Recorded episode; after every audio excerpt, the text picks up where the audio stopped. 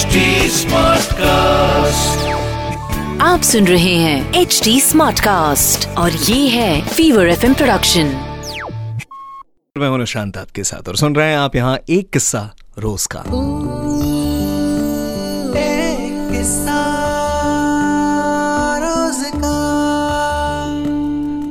वैभव उत्तर प्रदेश में ही रहते हैं। पहले यहाँ नहीं रहते थे। पहले ये रहते थे मुंबई में। वैभव का ये सवाल है कि निशांत, एक वक्त तक मेरे अंदर एक जुनून था, एक आग थी अंदर ज़बरदस्त। कि यार मुझे बड़ा सिंगर बनना है? पर मुंबई जैसी माया नगरी है ना, वहाँ जाने के बाद इंसान को अपनी औकात समझ में आ जाती है कि आप कहाँ हैं, कितना सीखना बाकी है। हालाँकि फिर वो एक ऐसा वक्त भी मैंने देखा, जब मुझे ऐसा लगा कि शायद जो मेरे अंदर है, वो बाहर निकल नहीं पा रहा।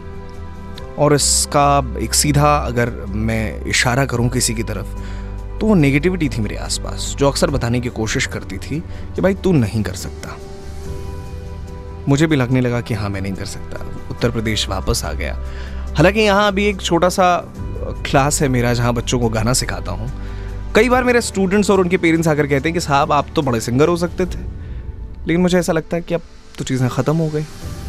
क्या किया जा सकता है इसका? वो जो एक चीज़ बार बार घूम मेरे सामने आ जाती है, ख्वाब जो है मेरा आखिर क्या करूँ इसका? क्यों हुआ मेरे साथ ये? आगे क्या करना चाहिए? वैभव, आपके सवाल के जवाब में एक छोटी सी कहानी है। वो सवाल वैभव का था, कहानी उसके लिए सुना रहा हूँ, ऐसा नहीं है। सवाल उनका था, कहानी हर इंसान के लिए। चलिए जरा पीछे चलते हैं। पीछे इन द सेंस कि ये अपने स्कूल वाले दौर में चलते हैं। इंसान को वो नोस्टैल्जिया जब भी जहन में ताज़ा करनी होती है कि यार क्या ज़िंदगी थी तो स्कूल जीता है इंसान। और यही वो टाइम है जब बच्चे बच्चे होते हैं, कॉलेज आने के बाद एक हवा सी लगती है। शायद वैभव के साथ यही सेम चीज़ हुई। स्कूल तक जो उसका उत्तर प्रदेश अपना शहर है, जहाँ वो रहता था, वहाँ तक उसके लिए वो इन्वायरमेंट बड़ा अच्छा था कि मैं बड़ा कुछ कर सकता हूँ। मुंबई जाने के बाद एक हवा लग गई, जैसे उस बच्चे अमित को लगी थी। स्कूल में बड़ा अच्छा बच्चा था, बहुत अच्छे नंबर्स लाता था, लेकिन कॉलेज जाने के बाद जाने क्या हुआ कि उसके एटीट्यूड में अचानक से एक ऐसा चेंज आया कि इंसान को बिलीव ही नहीं हुआ है कि यार, ये अमित है। ये सवाल या निशान जब आपके लिए खड़े हो जाएँ तो उसका मतलब ये समझिएगा कि आप किसी ऐसी डायरेक्शन में जा रहे हैं साहब, जहाँ कुछ दूर तक तो रास्ता है, लेकिन आगे एक ऐसी खाई है जो यहाँ से नज़र नहीं आती। अमित उसी रास्ते में चल दिया था, घर, परिवार, दोस्त, सब समझा चुके थे कि अमित, यार, क्या कर रहा है तू? मुझे मत सिखा, मैं कर लूँगा। ये जो एटीट्यूड था अमित का वो उसे एक ऐसी दिशा में लेकर जा रहा था जहाँ आगे कुछ भी नहीं है। नतीजा ये हुआ कि अमित साहब कॉलेज में आने के बाद पहले ही साल में ईयर बैक लगने वाली स्थिति में आ गए, यानी फेल हो गए। आज तक स्कूल में ये चीज़ इसने अपने साथ कभी नहीं देखी थी। अब दिक्कत ये थी कि आप किसी चीज़ पर बड़ा गुरूर रखते हैं, बड़ा गुमान है आपको।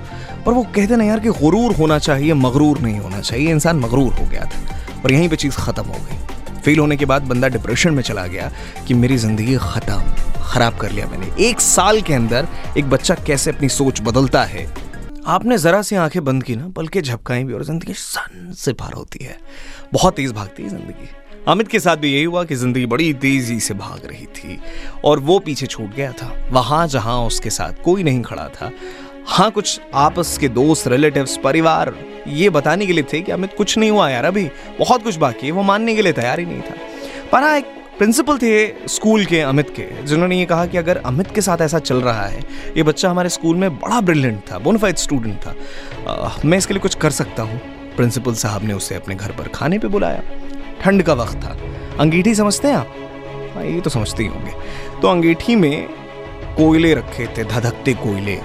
और उसके आसपास सिर्फ़ दो लोग बैठे थे, अमित और उसके प्रिंसिपल देखते देखते अमित के प्रिंसिपल ने एक कोयला उठाया, ज़मीन पर रखकर उस पर मट्टी डाल दी।